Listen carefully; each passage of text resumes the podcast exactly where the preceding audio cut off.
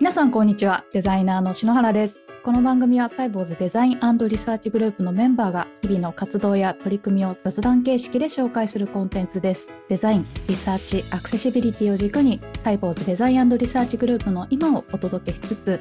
メンバーの人柄やチームの雰囲気をお伝えします。今日はですね、スペシャルなゲストにお越しいただいています。 ユーエックス プレスの井出さんです。よろしくお願いします。よろしくお願いします。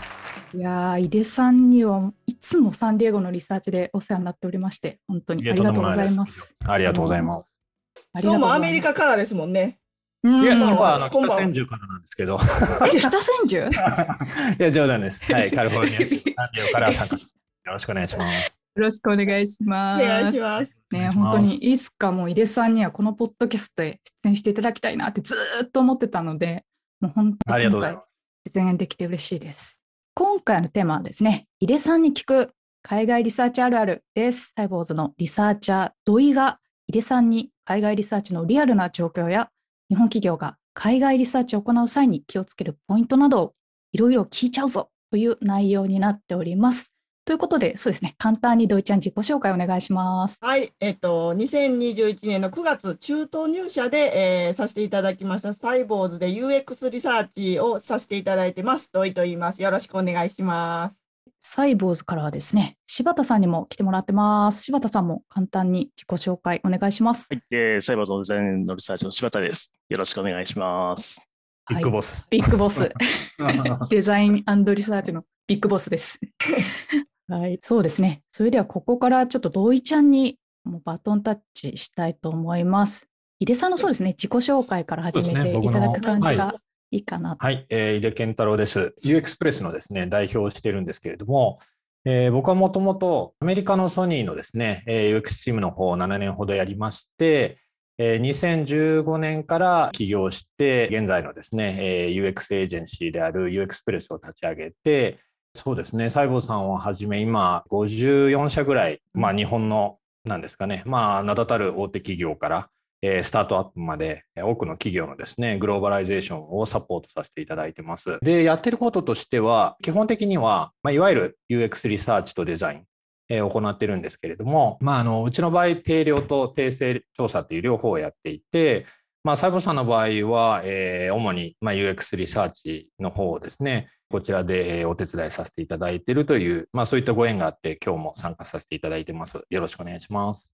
よろしくお願いします。ここからは土井ちゃんにガンガンいろいろ井出さんに聞いてもらうみたいな感じでやっていきましょうか。ですね、そうですね。何が聞きたいの？まずは、まずはあの井出さんと井出さんとというか ユーエックス プレスさんとサイボーズでどんな活動リサーチ活動をしてたのかっていうのをちょっとだけ紹介させていただきたいなと思います。あの井出さんにいつも、えー、お願いしてですね、あの例えばですけどサイボーズのキントンという製品、そちらのアメリカのユーザーさんが初めて使った時、えー、オンボーディングってまあ言うんですけど、初めて使った時にちゃんと使えるのかどうかっていう使いやすさのユーザビリティテストであったりで、あとコロナ前ちょっと前ぐらいですかねでは、えーと、アクセシビリティのリサーチとかも、えー、されて、実際にアメリカの障害者の方を聴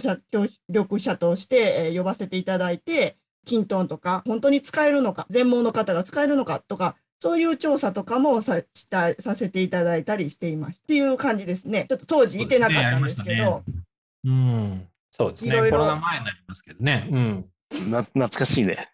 もうそうですね、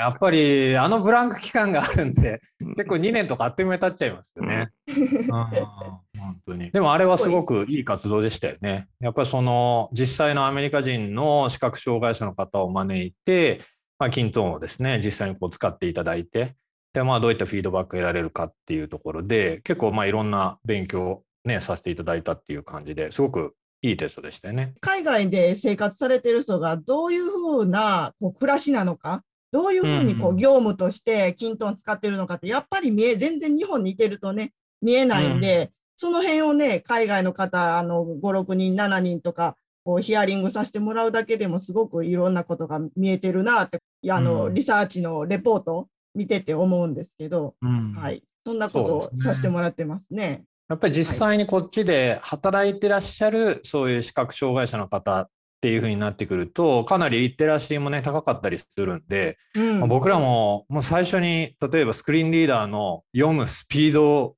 自体もびっくりしたぐらいだったんで、相当早かったんですよね、うん、やっぱああいうのもやってみないとわからないところは結構ありますよね。うん、そうですよね、まあ、じゃあ今日早速一つ目の質問いきたいと思うんですけど、はい、お願いします。あの、まあえー、サイボーズと井出さんでいろんなリサーチをされてきたっていうお伺いしてるんですけども、ぶっちゃけサイボーズのリサーチってどうなの、はい、っていうところをちょっと今日はあのあお伺いしたいなと思ってて、例えばサイボーズでここはうまくいってるよっていうところとか、いやここはもうちょっと頑張るとさらにリサーチができるよ、そんなところをねちょっと今日はお伺いしたいなと思ってます。そうですね、最初あれですね、うまくいってること抜きですよね、これね、やっぱり。そうですねもうぶっちゃけなんでねいやあのー、これは実際お世辞抜きで一番まあいいなといつも思ってる部分っていうのは、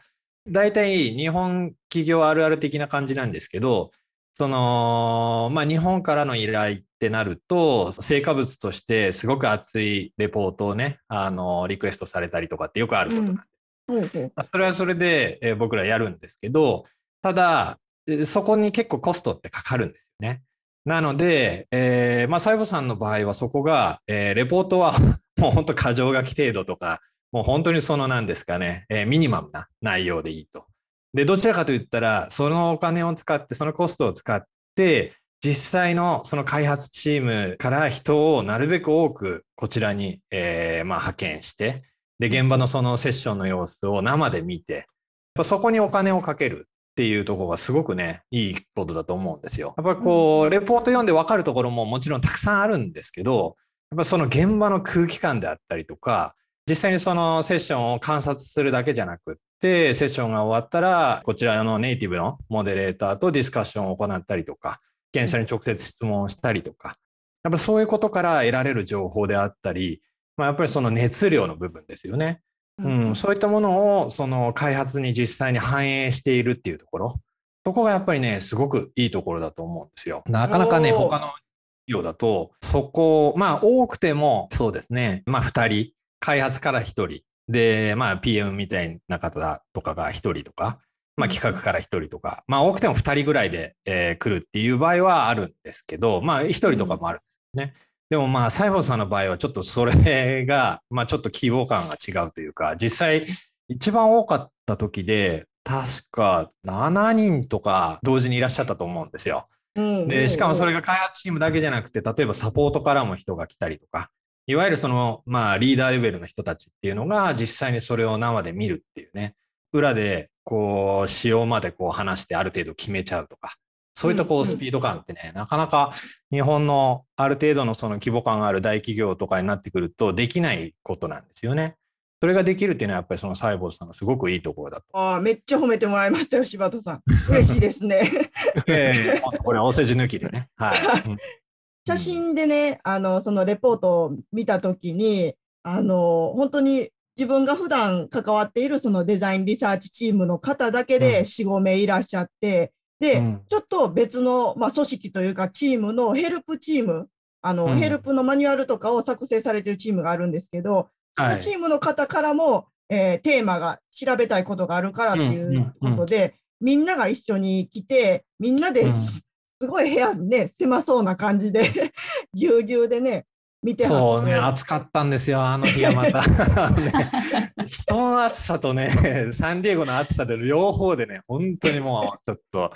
まあでもやっぱああいう熱量ってすごく大事なんですよね。やっぱこうね、伸びてる企業ってそういうところってやっぱあるんですよ。読まれないレポート書くよりは、僕らとしてもその現場でそれを体験してもらった方がよっぽどいいし、うん、やっぱそこはね、すごくいいところだと思いますよね。あの次回からごにん以下にしてもらえるとすごく助かりますけど次からね、あれね、車いちだいで移動できるようにした方がいいね。そうですねいろいろ考えて、あのいつもにだいだったんでそうですよね。なんか広いところをあのエアビーかなんかで貸し切ってそれでやってもいいかもしれないですけどね。あのカメラ持ち込んで、うんいやでもそれはすごくいい、ね、質問してもいいですか？はい、どうぞどうぞ。あ、お願いします。すいません。海外の企業さんとかだとリサーチするときに ピーエム だけじゃなくて現場の開発に関わるメンバーが結構大人数でリサーチ見に来るっていうのは普通というかよくあることなんですか？そうですね、僕が例えばこっちのソニーで働いてた時なんかはもうすべての部署に声かけましたね。もう極端な話、まあ、セールスには声かけない場合は結構ありましたけど、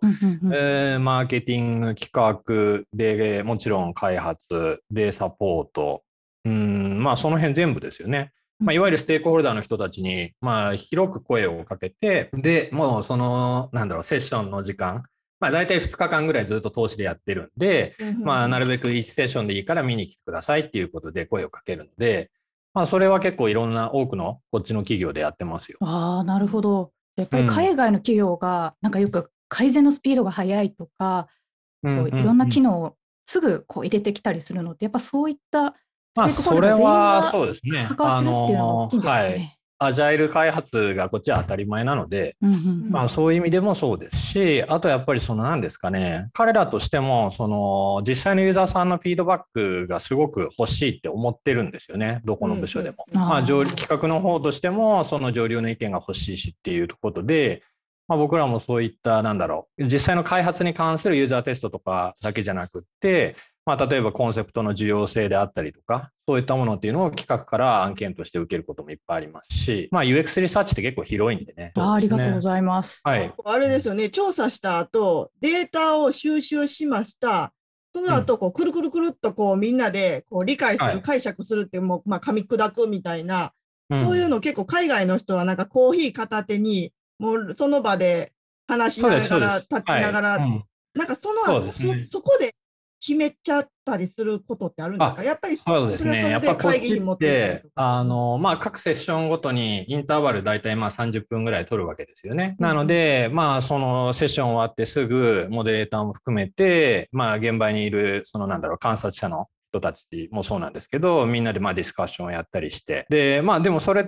て、まあ、こっちでは当たり前なんですよ。はい。でそこでまたなんだろうな次の仕様に関してまあいろいろディスカッションしたりとかもそうなんですけど、サイボさんの場合もやっぱりこちらに来ている参加メンバーの人たちでそれをやるんですよね。で実際、まあ、あのコード直してで次のセッションではそのアップデートしたバージョンのプロトタイプを使ってまたユーザーテストをやるとか。まあ、その辺のスピード感もこっちにかなり近い感じですよね。あ、サイボもですね。うん、はい。これもすごいいいところですね。やっぱそのスピード感ってすごく大事なんですよね。うん。うん、だからやっぱりそのユーザーテスト終わって、えー、そのレポートを持って帰って日本で、えー、まあ改めてっていうのも、それはそれでまあ一般的な流れとして日本企業では普通だとは思うんですけど、やっぱまあ現場でこうね、試せることっていうのを最大限に生かすっていう意味では、すごくサイボさんのスピード感っていうのはね、いいと思います。ね、うん、お、うん、なるほどなるほど、そうですよね。調査して満足したらダメですよね。調査は何のためにするかって改善改善というかね、その通り、開発に生かす調査ですよね。うん、まあたったふつかぐらいしかねいっかいのテストってできないので、まあ、やっぱりそのふつかかんでこう試せることっていうのを最大限にこう試してるっていう、そこはすごくいいとこだと思うんですね。うんうん、うん、なるほど。ちなみにねいやめっちゃ嬉し嬉しいですよね、モチベーション。モチベーション。ね、あ、ちなみにね、ちょっとこれはカッ、カット候補かもしれないんですけど、同意の、はい、同意の質問で、あの、リサーチャーの立ち位置っていうか、リサーチに対するみんなのこう理解みたいな、そういうのってアメリカの、その、海外の企業の方って、どんな感じなんですか？その、よく、よくこっちで言われるのが、ピーエム、プロダクトマネージャーの ピーエム さんとデザイナーさんとみん、うん、一緒にさん、こうね、団子のように、うん、団子のようにって言ったあの、ね、みんなで協力してってよく言われてるんですけど、うん、いや実際こっちでもそれは一緒というか、まあ、むしろこっちからそれは派生してってるんだと思うんですけど、まあ、いわゆる ユーエックス が分かる人間っていうのがその企業の、まあ、なんだろうな開発、企画、マーケ、セールス、サポート、これすべての人たちの真ん中に入らなければ意味がないんですよ。うん、それは例えばなんだろうな、えー、企画と開発をつなぐ、で外部のユーザーさんと社内をつなぐ、結局僕らが一番、まあ、その ユーエックス に携わっている人間っていうのが、まあ、セールスとかサポートっていうのはまたちょっと別の角度からユーザーさんと関わることっていうのは直接あるんですけど、うん、まあ、その ユーエックス に携わっている人間っていうのが一番ユーザーさんのことを分かってるんで、そういう人たちがきっちりとその開発の真ん中に入って各部署っていうのをつなげる役割っていうのをやらないと、ユーザーの声が反映されたプロダクトであったりサービスであったりサポートにならないっていうことなんですよね。うんうんうん、なのでそこの立ち位置っていうのは、はい、アメリカの場合は ユーエックス っていうのはかなり、まあなんていうんですかね、存在意義というか価値っていうのがね、あの高いですよね。うん、いや頑張らんとダメですね。いやありがとうございます。はい、いやあのここでリサーチあのね、なかなかアメリカでアメリカの方、まあ、日本人以外の方でリサーチするっていう、えー、機会もなかなかないとは思うんですけど、今いろんな、ね、うん、企業さんがトライされているということで、あの、はい、リサーチあるあるについて聞いていきたいなと思います。海外でこう、ね、あのクライアントさんあのたくさんいらっしゃるってお伺いしたんですけれども、あの、うん、その時にいやこれあるんだよ、よくあるんだよみたいなエピソードがあればぜひお願いします。そうですね、まあ、一番根底にあるところっていうのは、その特に、えー、日本でリサーチ経験が、まあ、それなりにあるこう方が窓口になって依頼していただく場合に多いんですけど、まあ、日本でやっている調査であったりっていうのがそのまんまこちらで通用はしないっていうことなんですよね。やっぱり日本での成功体験っていうのが結構あると思うので、日本でのそのリサーチのやりざまっていうのをそのままこちらに持ち込みたいっていう、横展開したいっていう、そういう方って結構多いんですよ、依頼者側の方でね。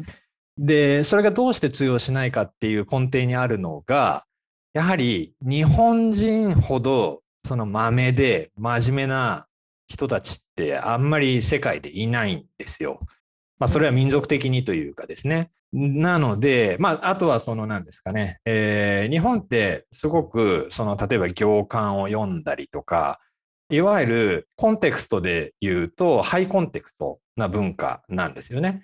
なので皆まで言わなくても分かってもらえるっていうのが当たり前な社会だと思うんですよ。うんうん、はい、なので例えばまあ極端な話、サーベイとか、まあ、アンケートですよね。アンケート調査で質問票を作ると、で日本でこう作ってきた質問票っていうのを英訳してユーエックスプレスの方に送っていただくみたいなことって結構あるんですけど、それをそのまんま使ってしまうと、日本人の、えー、リサーチャーが作った質問票質問文ってすごく曖昧なんですよ。はい。まあ本人たちはあんまりそれって意識しないと思うんですけど、そこがアメリカ人の方にはこれって何が聞きたいのとかっていうのはね、伝わらないんですよ。もっとはっきりとシンプルに言ってあげないと、こっちの方たちって何が言いたいのかわからないとか、そういう感じなんですよね。行間とか読んでくれないわけなんですよ。ああ、なるほど。ちょっと小説っぽい、はい、小説っぽい感じなんですかね、日本の感じね。そうですね。はい。うん。あの、それがみたいな。はい。文学だったらいいんですけど、そうじゃないので、やっぱりこう、すべて、こちらってあの、ローコンテクストなんで、基本的には、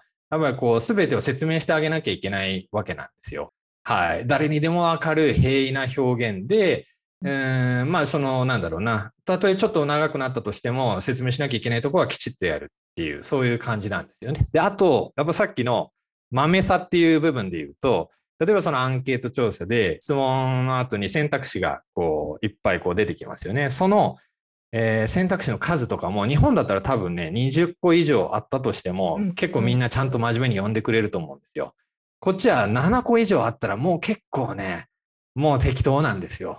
おー、だからそこの豆さとかも全然違うので、日本でのそういったアンケート調査の質問票をそのまんま英訳してもやっぱこっちでは全然通用しないんですね。あ、難しいですね。聞きか、聞き方間違えれば得られたデータも全然ね使えなくなっちゃったりしますもんね。そう、一番リサーチをやるときに大事なことって真剣に真面目に答えてもらえるかどうかなんですよ。うん、そこが日本だったらたとえ低いインセンティブ、まあ謝礼金だったとしても結構やっぱり責任感からみんな真面目に答えてくれると思うんだよね。まずだってアメリカってそのユーザーテスト一つ取ったってもう当日のドタキャンとか当たり前の社会なんで。あ、伺いました。ちょっとね、結構人数もおちょっと多めなんですよね。そうなんですよ。これはね、本当海外リサーチあるあるって言っていいと思うんですけど、僕らさんかいリマインダー出すんですよね。前週、前々日、当日。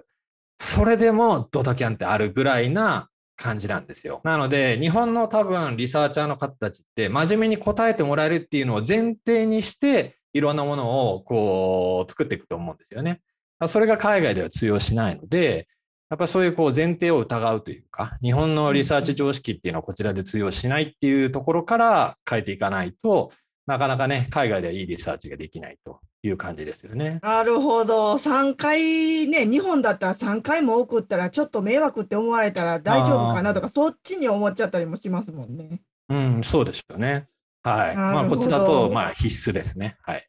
そこはあれですね、もう回数を重ねて、なんていうんですかね、うん、なんかこの文化の違いを感覚で感じるって、やっぱりしないと、わからないとこかもしれないですね。はい、そういう意味では、やっぱり、西郷さんみたいにこっちに直接来ていただいて、うん、現場をこう見ていただくとかね、うん、その僕らがどういったところに気を使って、こう、セッションを組んでいくかとか、まあ、そういったところの、なんていうか、勘どころというかね、肌感でこう感じていただくって、すごく大事かなとは思いますね。そこまではレポートに載らないですもんね、そういうところはね、それこそ。そうですね、確かに、はい。まあ、現場に来た方たちからね、うん、周りのチームの方にこう伝えていただければとは思うんですけど、なかなかね、うん、その背景的なところ、裏側のところって伝わらない部分もありますからね。うんうんうんうん、ちなみにちょっと戻るんですけど、その、はい、サイボーズであのこういろいろ調査するときに、サイボーズってどんな感じで依頼してるんですかね。こう依頼の仕方がいい感じみたいな言ってくださったんですけど、そうですね。それはね、サイボーズさんの場合はちょっとね、特例な感じなんですよ。もう何回もやらせていただいてるっていうのもあるし、うん、まあこう窓口になっていただいてる柴田さんご自身がやはりリサーチに対してすごく造形が深いので、もうほとんど通過みたいな感じなんで。あのこのこの期間にこの人数でこのぐらいのユーザーテストをお願いしますっていうふうに言っていただければ、もうこちらも、あ、分かりました、じゃあ用意しておきますっていう感じなんですよ。早いです、相当早いです、うん、い, いつもね、あの行間を読んでもらってるから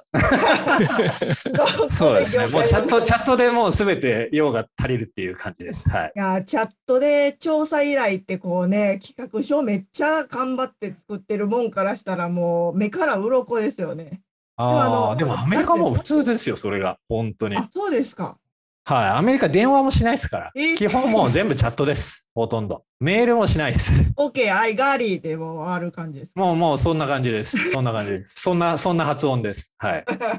え、でもこれだけは書いてますっていうのは何ですか。あのあれですね、その必ず僕らに伝わらなければいけないっていう部分で、まあ、やっぱりその時期ですよね。そのやらなければいけないその時期。まあ、それに幅があったら、もちろんその幅を持たせた時期っていう期間ですよね。それをこっちにまあおっしゃっていただいて、僕らやっぱり逆算するわけですよ。そのお尻がいつになるのか。まあ、例えばレポートが必要なリサーチだったら、レポート提出がいつになるのか。そこから逆算していって、まあ、リードタイムがどのぐらい必要なのかとかね。そういったところが分からなければいけないので、まあ、テストの実施のもちろん時期もそうなんですけど、まあ、そのレポート提出の時期であったりとか、そういった、まあ、いわゆるタイムラインが必要になってきますね、うんうん。というのも、やはりその実施の時期っていう部分で、こっちでのそのスケジュール感と日本のスケジュール感と合わなかったり、そのカレンダーの意味でも合わなかったりする場合もあるし、うん、あとやっぱりその日本から遠隔で、リモートで例えばセッションに参加したいとかっていうふうになってきた場合っていうと、こちらの大体夕方以降のセッションになってくるんですよね。日本の午前中ですね、うん、早い時間のタイミング、うん、なのでそういうのを合わせたりしなきゃいけないんで、平日の方がいいのかとか週末の方がいいのかとかですね、うんうん、そういったとこも合わせなければいけないんで、そこがまず一つと、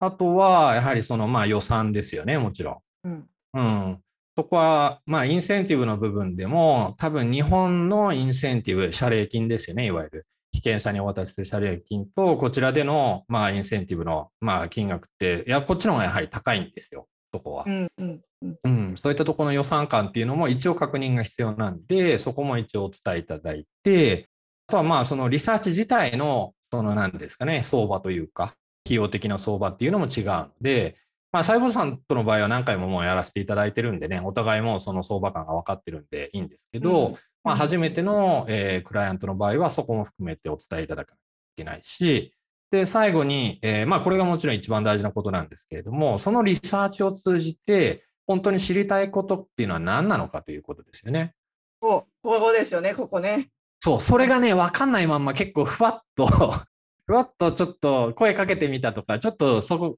こ相談してみたっていうところな場合って、意外と日本企業の場合多いんね。ですんでやっぱそこが社内でしっかりある程度固まっていないと、現場の僕らとしてもあだったらこういう手法で、えー、こういうリサーチやりましょうっていう提案っていうのがなかなかね、えー、うまくできないところなので、うんうん、やっぱそこはこっちにちゃんとそれが伝わっているかどうか、まあ、細胞さんの場合はそれが僕らにすぐ伝わるんで、実質的ないわゆるこう準備の方にすぐ入っていけるんですけど、うんうん、まあ、なかなかねそこが日本企業の場合は意外と国内のそのなんだろうな社内でのステークホルダーも結構いっぱいいたりして、各部署からね何が知りたいっていうのをまだこう拾っている段階だったりとかする場合も結構あるんですけど、まあはっきり言うと定性調査の場合はもうトピックをまあ一つ二つとかみたいに絞る、絞れば絞ったほど濃い内容のそのデータが出てくるっていうところですよね。広く取っちゃうともうそれは定量的なアプローチになってしまって、全て中途半端になってしまうというか、うんうんうん、はい、アウトプットに関してもまあちょっとねなんていうか深掘りができないまんま終わってしまうということになってしまうので、とにかく知りたいこと、いっかいの調査で知りたいことっていうのはなるべく絞る、うん、それがまあコツですね。本当に知りたいことは何かってもう一行で、それこそはあのなんていうんですか エーよんじゅうさん ページにわたってとかそんなんじゃだあの広いってことですもんね。もういち行ぐらいのものですよね。うん、そうですね。うん、なるほど。深く深く知るためにはトピックも一つか二つ。そうですね。まあ大きな項目で言ったら一つか二つぐらいってことですね。でその中で、うん、まあ中項目小項目みたいな感じでまあ分けていく。まあそれは実際のタスクにそうやって反映していけばいいと思うんですけど、まあ欲張って特にねあのありがちなんですけど、その企画からの案件とかってもうラーメンで言ったらその全部入りみたいなね、そういう調査票結構来るんですよ。まあそれで、えー、まともにいった試しは正直ないので、うん、やっぱりね、まあ、海外リサーチするってなったらもうみんなでね、営業聞きたいことありませんか、マーケ聞きたいことありませんか、ね、みたいな、うん、もうそうなっちゃいますもんね。そうですね。やっぱり少ない機会をね生かそうと思うとそうなりがちなんですけど、まあその中でもとにかくやはり厳選して絞ってでやるということ。まあ、さっきのその、いかにシンプルにやるか。まあ、海外でのリサーチって、やりざまもそうだし、調査票もそうだし、すべてのことにおいて、まあ、日本でやってるよりも、さらにもう、とにかくシンプルにやっていく。そうしないとうまく回らないですね。思ったような結果も出てこない。うんうんうんうん、いやー、学びますね。すいません。私がめっちゃ聞いてるんですけど。いやいや、全然。大丈夫。はい、もうが、ワン、ワンオーワンで、あの聞いてるみたいになってるんですけど大丈夫ですか？もうワンワンを覗いてたんですね私は。どういっちゃんと井出さんのサイボーズと井出さんとこでこうすごい話聞いててすごい印象に思ったのが、そのサイボーズって本当にその開発にどんどん回すためのリサーチをくるくるくるくるどんどんどんどんやってるなって、すごい動いてるなってすごい今日話を聞いてて思いましたね。うん、そうですね、うん、確かにそういう印象ですね、僕ら外部から見てても、うんうんうんうん、あと若い方をね送ってくるっていう、そこもすごくいいですよね。あ、そうですよね、まあ、はい、全体的に皆さんね、あのー、若い方が多い会社なんだろうなとは思うんですけど、うん、やっぱ若いうちにそういった海外のユーザーの視点っていうのを、まあ、中に入れる、そういったこともすごくね、あの企業として重要なことだと思いますよね。そうね、うん、結構もう入社、えー小林さんとか入社 よん,ご 年以内の方とかも全然行ってらっしゃいますもんね。うん。王子の方かなり若いですね。せん名から行ってるよ、王子も。王子も。ね、そうですよね。うん、あ、そうですっけ。そうね。うんうんうんうん。まあ、篠原さんも海外出張はいちねんめからだもんね。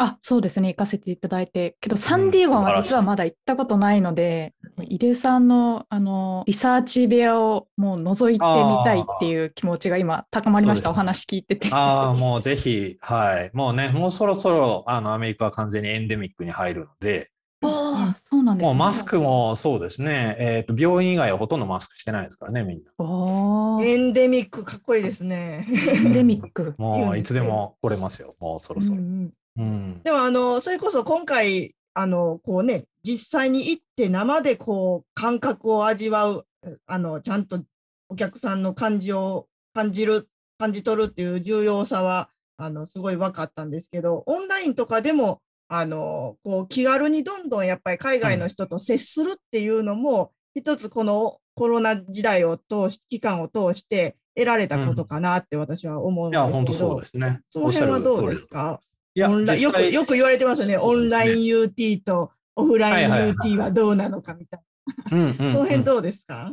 いや、まあ、もちろん対面の方がいい部分っていうのはたくさんあるんですけど、うん、やっぱりコロナの間は僕らのリサーチっていうのも全てリモートに変わりましたし、うん、えー、それは、まあ、例えば何ですかね、えー、今まで対面でやっていたインタビューっていうのが、まあ、こういったなんだろうな Zoom とかを使ってのリモートのインタビューになったっていうだけではなくって、もう極端な話、例えばそうですね、えー、実際の被験者のご自宅に訪問して行うようなエスノグラフィーとかですね、まあ、そういったものも、えー、リモートでやるようになりましたよね。まあ、例えば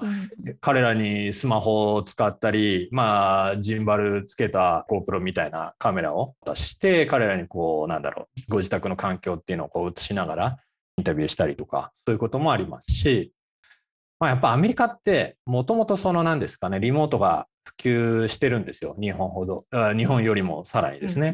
ん、えーと、それはやっぱりこっちの、まあ、国土的に日本のにじゅうごばいぐらいあるんで、まあ、どうしてもそういった面でもね、リモートっていうのに抵抗感がないので、まあ、普及するのも当たり前なんですよね。だからまあ予算的な部分でもリモートの方が下げられるっていう場合ももちろんあるし、まあ、だからコロナが終わっても、えー、リモートのオプションっていうのはアメリカに関しては少なくとも、えー、今後もねずっと続いていくと思いますよ。あ、なるほど。いい、いいとこ取りがね、それぞれのメリットデメリットを分かった上で最適化してこう使うって感じですね。うん、そうですね、はい。まあ、えー、ハイブリッドの場合とかもね、結構出てきてますよね。なるほど、なるほど。うん、だから、あの、働き方だけじゃなくて、そう、まあね、あの、うちの奥さんなんかも今、週みっか、えっと、在宅で、週ふつかは、えー、オフィスに行ったりっていう感じで行ってるんですけど、まあ、そういった働き方だけじゃなくて、テストも、まあ、サンディエゴ市内で、えー、ターゲット像に近い被験者が見つかった場合は、その方たちには、うちの、その、なんだろうな、リサーチ部屋に来ていただいて、えーまあ、対面でやることも、まあ、もちろんできるし、遠方なんだけれどもユーザー像に相当近い方っていうのが見つかった場合っていうのはリモートでやるっていうことですよね。なるほど、なるほど。そう、そういう意味で言ったら、うん、結構サイボーズでもあのそれこそさっきお名前出ましたけど、王子くんがオンラインでアメリカの方、それこそ朝はちじからオンライン ユーティー しますとか言って、うん、あのこの前もね、海外の人あのお願いするので見れる方どうぞっていう案内が来てたんですけど、うん、なんかそういうふうにオンラインになってもこう積極的にあの ユーティー 細胞結構して、してるなって、それすごいなって思って見てて、で や, やってるからこそやっぱりね、ファシリテートしな司会しながら横ではメモ取る人を必ず用意するとか、やっぱり対面だとメモしながらとかもできるかもしれないけども、オンラインだとこのやり方がいいよみたいなのを自分で見つけてこう記事にまとめたりもしてはって、うん、なんかそこはいろいろやってみてこう試行錯誤しながらこうオンラインとオフラインをこううまく使えるようにしてはるんだなってこう外から見てて 思, 思いましたね。そうですね、はい、おっしゃる通りだと。多分ね、現地でリアルの経験があるからだね。そう、それはね、いっかいめがちゃんとできるのは、いっかいめちゃんとできてるといいんですよね。なるほど。あの、はい、こっちでの研究でもやっぱりそのすでに面識がある方とのリモートのミーティングと初対面の方との リ, ミリモートのミーティングだと、その生産性っていう部分での差っていうのは結構大きいっていうデータとかがね最近出てきてるので、まあ、やっぱそこは ユーティー に関してもそうですよね。ユーザーテストに関してもやっぱこう、まあ、慣れてるかどうかっていうところも大きいし、うん、うーん、そこはね結構気を使うところなんですよね。あとその環境に結構依存しちゃうんですよ、リモートって、うんうんうん、対面で僕らのこのねあのラボでテストできるってなる場合っていうのは環境をこちらで整えることができるじゃないですか、うんうん、でもリモートってなるとね、その被験者のご自宅の環境とかっていうのにかなり依存してきちゃう場合とかもあったりするんで、うんうん、まあ、通信の状況もそうだし、まあ、音声もそうですよね。やっぱそういったところで結構気を使う部分が多いっていうのが実はありますよね。こちらからすると実は結構気を使いますよ、リモートは。なる、なるほど。うん、ただ参加率は高くなるんですよね。参加率が上がるっていうところはちょっといいんですけど、うん、数は取れるけど、いやもう篠原さん、私ら行きましょう、はい、サンディエゴにっていうフラグですよきっといやそうですよね。なんか行かなきゃいけないなって、ね、ちょっと使命感に燃えてきました勝手に。今日この収録してるのは来年以降ぐらいの感じでね、ちょっとね。いや本当貯金貯めとかんと私も。貯金そこは会社の経費じゃない。あ、プライベートですか。プライベートでリサーチ。旅行、旅行に行ってます。やっぱりね、あの行ったからにはその生活も知りたいからスーパーでやっぱりいろいろ買いたい。そう、いいこと言うのはさすがリサーチはその通り。ありがとうございます。ありがとうございます。いやいや、そうですよね。いやそこをね、僕ら日本からの出張者で必ずね連れていくスーパーがあるんですよ。ああ、行きたい。あれ見たらどんなスーパーなの？な、何が違うんですか？あのね、日本、あのアメリカってよん大大手スーパーっていうのがあって。一番高いとこで、まあ、ボンズっていうとこがあって、そこから下にまたよっつあるんですけど、まあ、その最下層のね、あの、フードフォーレスっていうとこがあるんですけど、そこに必ず連れてくんです。そうすると、まあ、日本に開発がある企業から人が来たときは必ず連れてくんですけど、あなたたちが作って相手にしているユーザーさんっていうのは、こういう人たちなんだよっていうのがね、一発でわかるようなスーパーがある。えー、例えばそのスーパーに行って、まあ、その冷蔵庫、まあ、なんだろう業務用のいわゆるコスコとかにあるような大きな冷蔵庫に、まあ、いわゆる日本のなんか不凍液みたいなこうなんですかねスポーツドリンクが山ほどこうガロンで さんてんなな リットルのガロンでとかね置いてあるんですよ。ああいうね原色の世界とか見るとなんで海外のデザイナーがああいう原色をね原色の色使い、まあ、日本のパステル調とは全く違うような世界とかっていうのをまあ使うのかとかそういったところがねもう身をもって理解できるというかそういうのは結構ありますよね。あ、大事ですねその身をもってっていう部分は あ, あの大きいジュースどこの冷蔵庫に入れんねんって思いますもんね日本だと。あ、いやいや冷蔵庫でかいんでねこっちは大丈夫ですよ入りますよ、うん、もうなんかいい一歩本当に現地に踏み入れるとえ ど, どうしてんのどうしてんのどうしてんのの塊ですよ ね, もうね。だからそういうのも含めてやっぱりね、うん、こっちに来ていただければご案内できるんで、うんでまあ、逆に言うと、まあ、やっぱり柴田さんがそのデザインとリサーチ の, あのトップにいらっしゃるんで、まあ、海外のことをよくご存知なんで、うん、そういったところにもねすごく理解がある方なので僕らとしてはすごくやりやすいところはあるんですけどね、うんうん、実際ねアメリカでも柴田さん働かれてましたもんね。そこでの感覚で現地の習慣とか文化はやっぱりやっぱりいろいろ根付いてるんでしょうね柴田さんの中にね、うん、そうですねのあのアメリカを転々としたので学生時代、うんうんまあ、その頃のアメリカでだって起業だってされてますから、うんえー、一応ハワイハワイにありますから会社が、ね、いいですねハワイ。えそこも行かんとダメですか私ら大丈夫ですか。いやいやいやそれも仕事じゃないあこのポッドキャストを聞いてるリスナーさんの方できっと井出さんに海外でのリサーチをお願いしたいってきっと思う方絶対出てくると思うんですけど例えばそういう時に先ほどおっしゃっていた、はい、こう最低限これが知りたい、うん、これのためにこれが知りたいみたいなことを井出さんに共有すれば、うん例えばどういったリサーチがいいのかとか、うん、タスクとしてはこういうふうなものを設定した方がいいとか、うん、そういうのもご相談できるっていう感じなんですか。そうですね。あのまあそれこそ エーよんいち 枚でいいんですよ。あのまあいわゆるこうやる時期予算でやりたいことというかまあ知りたいことですよね。まあ難しいケースっていうか、まあそのなんだろうな多少複雑になってくるのはやっぱりグローバルで、えー、アメリカだけではなく。でまあ、日本を含めて、えー、いろんなところでやりたいっていうふうになったときに、まあ、とにかくその日本を中心に考えるんではなくてもう最初からグローバルにリサーチ の, そのなんだろうな骨格、まあ、骨子を作っていく、まあ、そこから僕らはちゃんとコンサルティングをかけるので、まあ、ざっくばらんに最初からね早い段階なるべく早い段階で巻き込んでいただければ、うん、もっとねスムーズにこうできるっていう感じですよね。なるほど。じゃあこの、うん番組を聞いてる皆さんもし井出さんにリサーチを依頼したいというようなことがありましたらもう早い段階から相談していただくのがいいということで、そうですね、もうぶっちゃけていただくのが一番いいですよ。あぶっちゃけて井出さん こ, のこれ以上出せませんって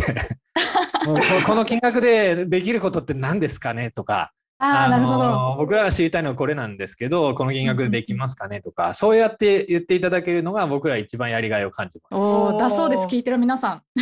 うんうん、ガチガチに予算いっぱいあったらそれできるのは当たり前なんで、はいうんうん、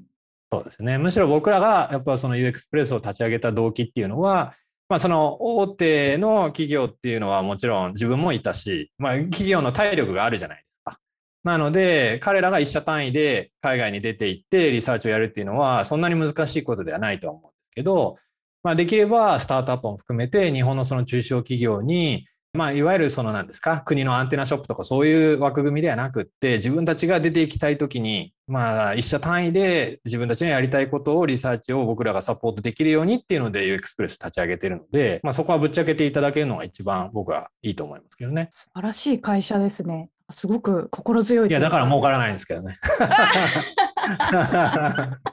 ね、中小企業に還元してるんで、うん、